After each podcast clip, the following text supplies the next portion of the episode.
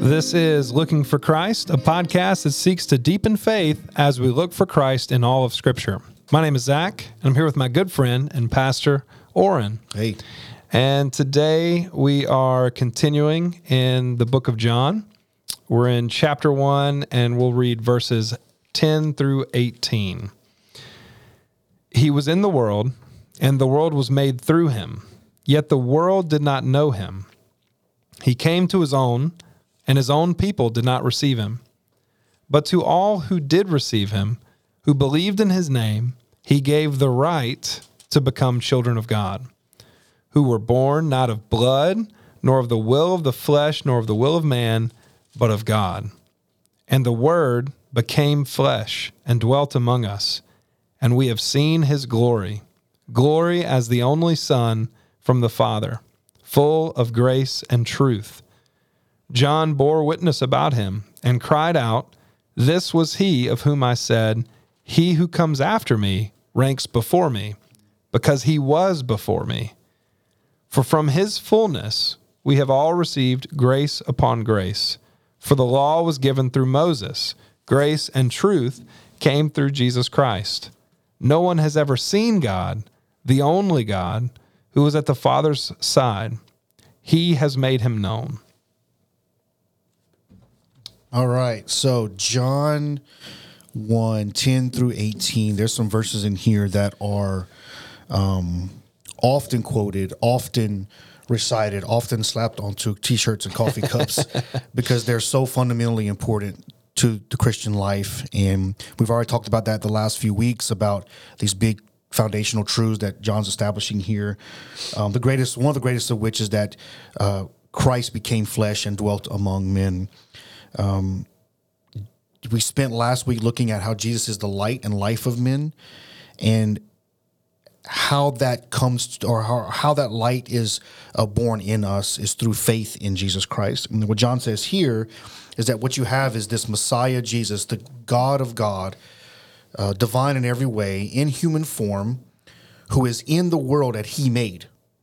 Right? He's in the world. He created the world. He's in it, the, which He made. Like like you said earlier, He's breathing the very air that He created for us to breathe. Right? But yet He was rejected by the people that He made to know Him. They the, the, He was with people. They did not receive Him.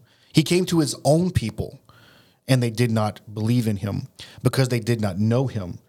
So in verse ten he was in the world, the world was made through him, yet the world did not know him. Now, this the world means everybody, Jews, Gentiles, both. He even came to his own people, the Jews, and they did not believe in him. They did not receive him. Well, why? Why didn't they receive him? Because they did not know him. Mm-hmm. We've talked about this before. If you want to know who God is, you you look to Jesus, right? Mm-hmm. That's verse 18. Yeah, Absolutely. he has made him known. Absolutely. That was the purpose of Christ coming was to make God known because that's our biggest problem. Mm-hmm. We don't know God. And that's a thread throughout the Old Testament and even to the New Testament. God's biggest condemnation was not sin itself, but mm-hmm. because people sinned because they did not know him. Did not know me. Yeah. You don't know me. You don't know me. He says it over and over and over again. You don't really know who I am right? And so that was the biggest problem where the people of this day didn't know, people of this of our day don't know who God is. The way we get to know God is through faith in Jesus Christ. Mm-hmm. Yeah, um, reading Jamieson, Jamieson, Fausset, and Brown's commentary, which is like a really nice short yeah. uh, commentary. Uh, it's free on Blue Letter Bible. Um, I like what they say about um, Christ being in the world, mm-hmm. and the world was made through him. Mm-hmm. They say um, the language here is nearly as wonderful as the thought. Observe its compact simplicity. It's, and I do not know this word, sonor- sonorousness? Sonorousness? I'm going to keep reading. Some old, some old guys. right. The world, resounding in each of its three members, and the enigmatic form in which it is couched, startling the reader and setting his ingenuity a working to solve the stupendous enigma of Christ ignored in his own world. Mm-hmm. And I'm going to skip down. Um, let's see. By his incarnation, he became an inhabitant of it mm-hmm. and bound up with it.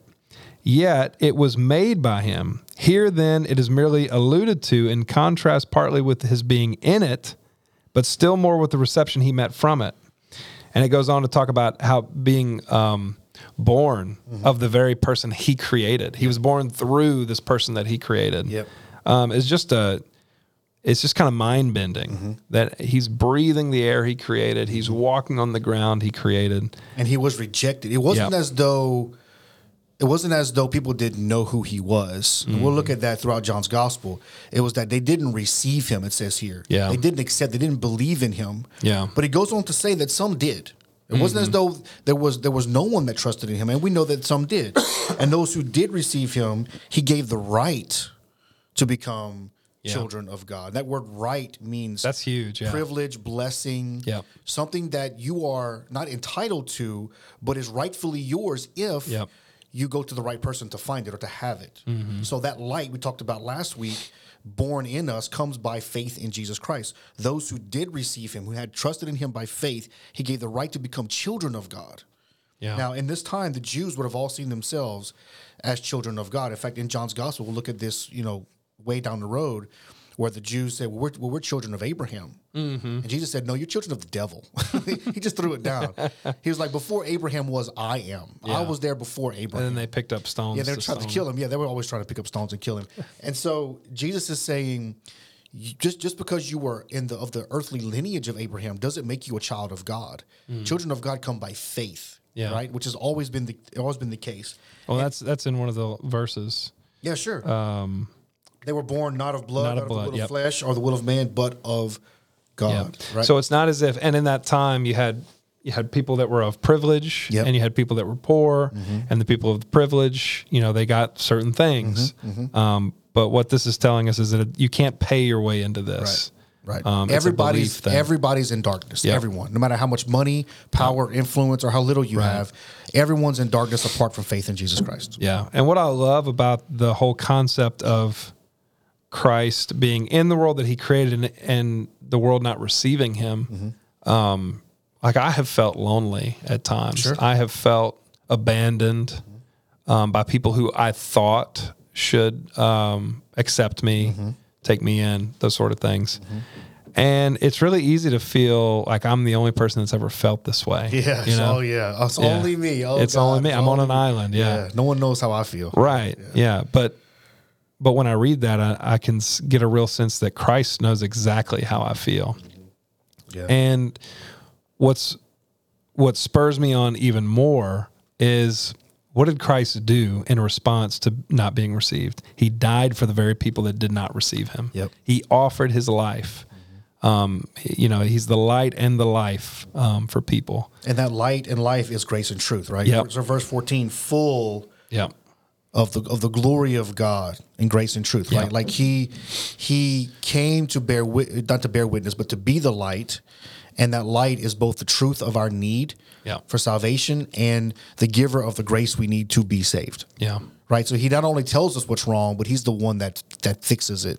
and he's not he, he when he tells us and it's more like an, an illuminate an enlightenment Yes, kind of thing when we're when we find out we're wrong it's not as if a it's condemning No. it's a ri- it's sitting right there alongside us um, being merciful being gracious Well, that's what John 3 said. John 3 Yep. said he didn't come to the world to condemn the world. Yeah The world's already condemned. And I think there are a lot of people out there that know that. Mm-hmm. And that we're, we're, we're running around trying to find um, things to, to kind of distract us from it or to kind of find a way to to redeem ourselves. Yeah. As opposed to going to Jesus who who brings us out of that darkness and condemnation. yeah I still do that. I, I can be very tempted to um, go to other things other than God. Mm. Yep.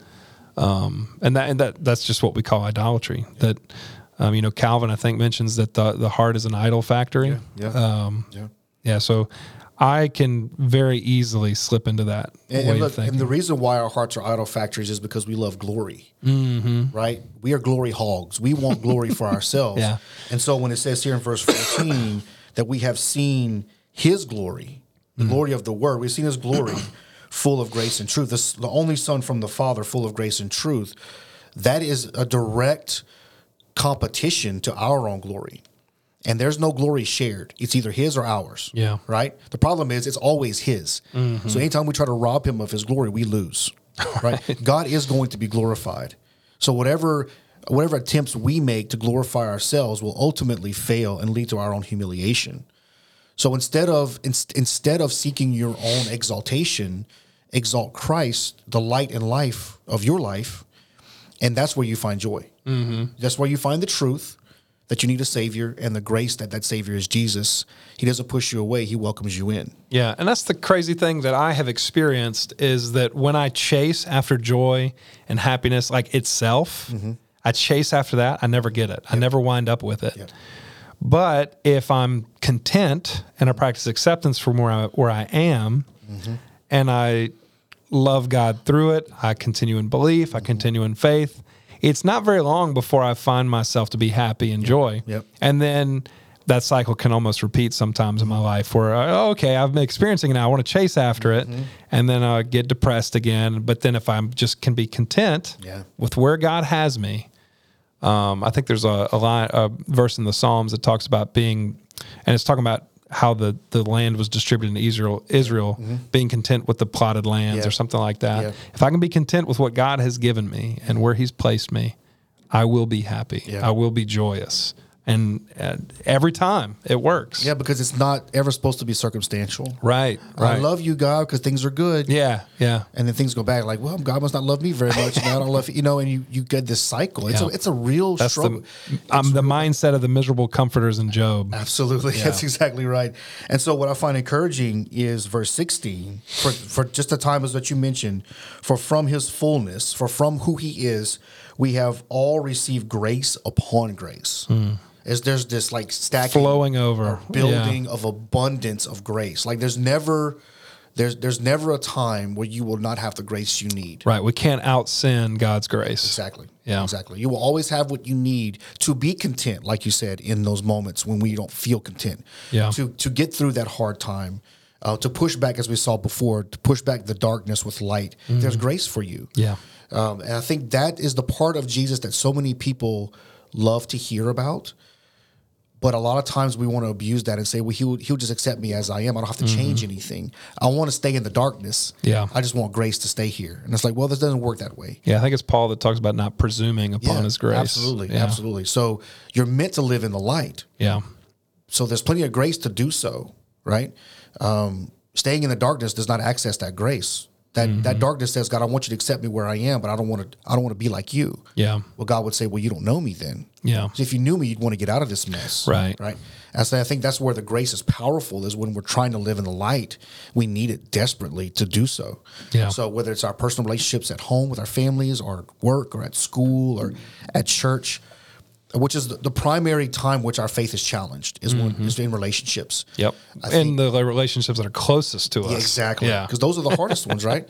We need that grace upon grace upon grace. Yeah. And that grace is found in Jesus Christ. So no, no one's ever seen God, as John says here. But if you've know Jesus, you've seen God. Mm-hmm. Yeah. If if you want to know who God is, look to Jesus. And that grace will will lead you to know more and more of God. And and, just, and to keep in mind as, as as Hebrews says, that we have a Savior who is not unfamiliar with our temptations and weaknesses. Yeah. It's like he bore all of them without sin to be the perfect sacrifice in in, in our place. And Yeah. so you have that kind of savior in Jesus. Trust him, rely on him, and you'll have the grace you need to to get through your days with with peace and joy. Yeah.